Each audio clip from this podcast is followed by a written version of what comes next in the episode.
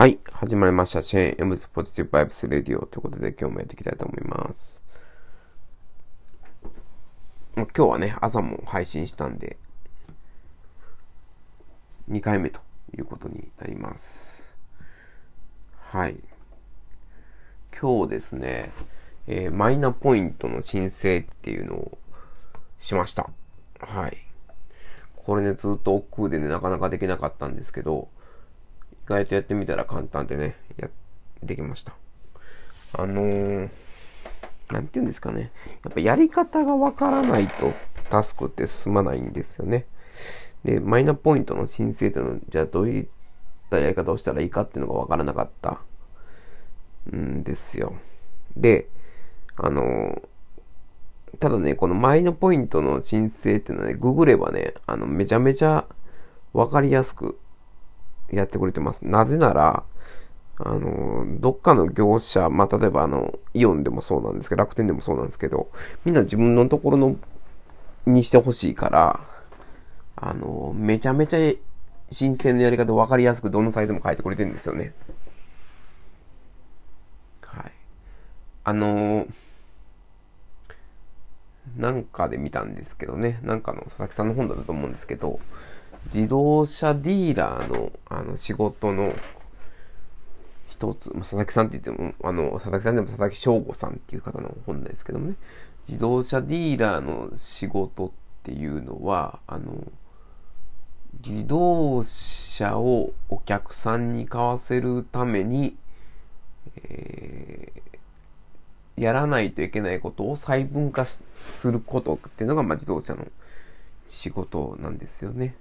ディーラーの仕事なんです、ね。自動車の車種を決めてもらったりとか、色を決めてもらったりとか、オプションを決めてもらったりとか、えー、あとは、あの、お金の手立てをどうするかを決めてもらったりとか、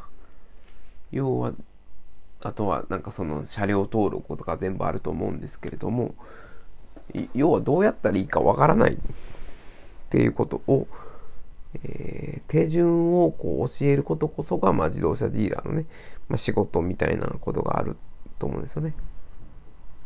あのなので、やっぱ、タスク、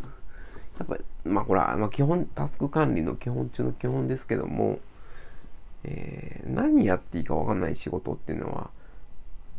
ぱ進まないわけですよね。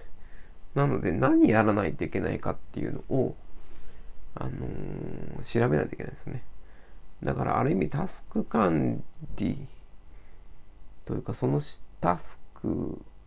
でをクリアするのに何やらなあかんかっていうのを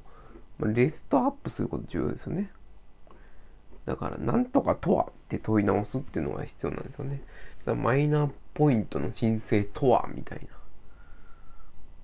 な。これはね、あの、もう仕事ののあの、仕事術でめちゃくちゃ言われてることですけれども、はい、なんとかとはっていうね、問い直しがね、必要ですよね。はい、そういうことで、今日はね、マイナポイントの申請できましたね。はい。で、まあ、あとは、ね、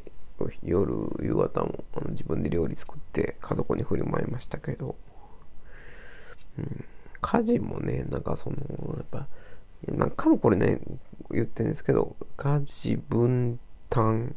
を考えるとちょっと辛くなってくるんで、はい。あの、要は自分がね、全部家事をやるつもりでやるっていう話ですよね。はい。そんなこんなで、明日は、えー、大雪なのか大雨なのか走れそうにないので、あれですけど、まあ、はい、頑張りましょう。ありがとうございました。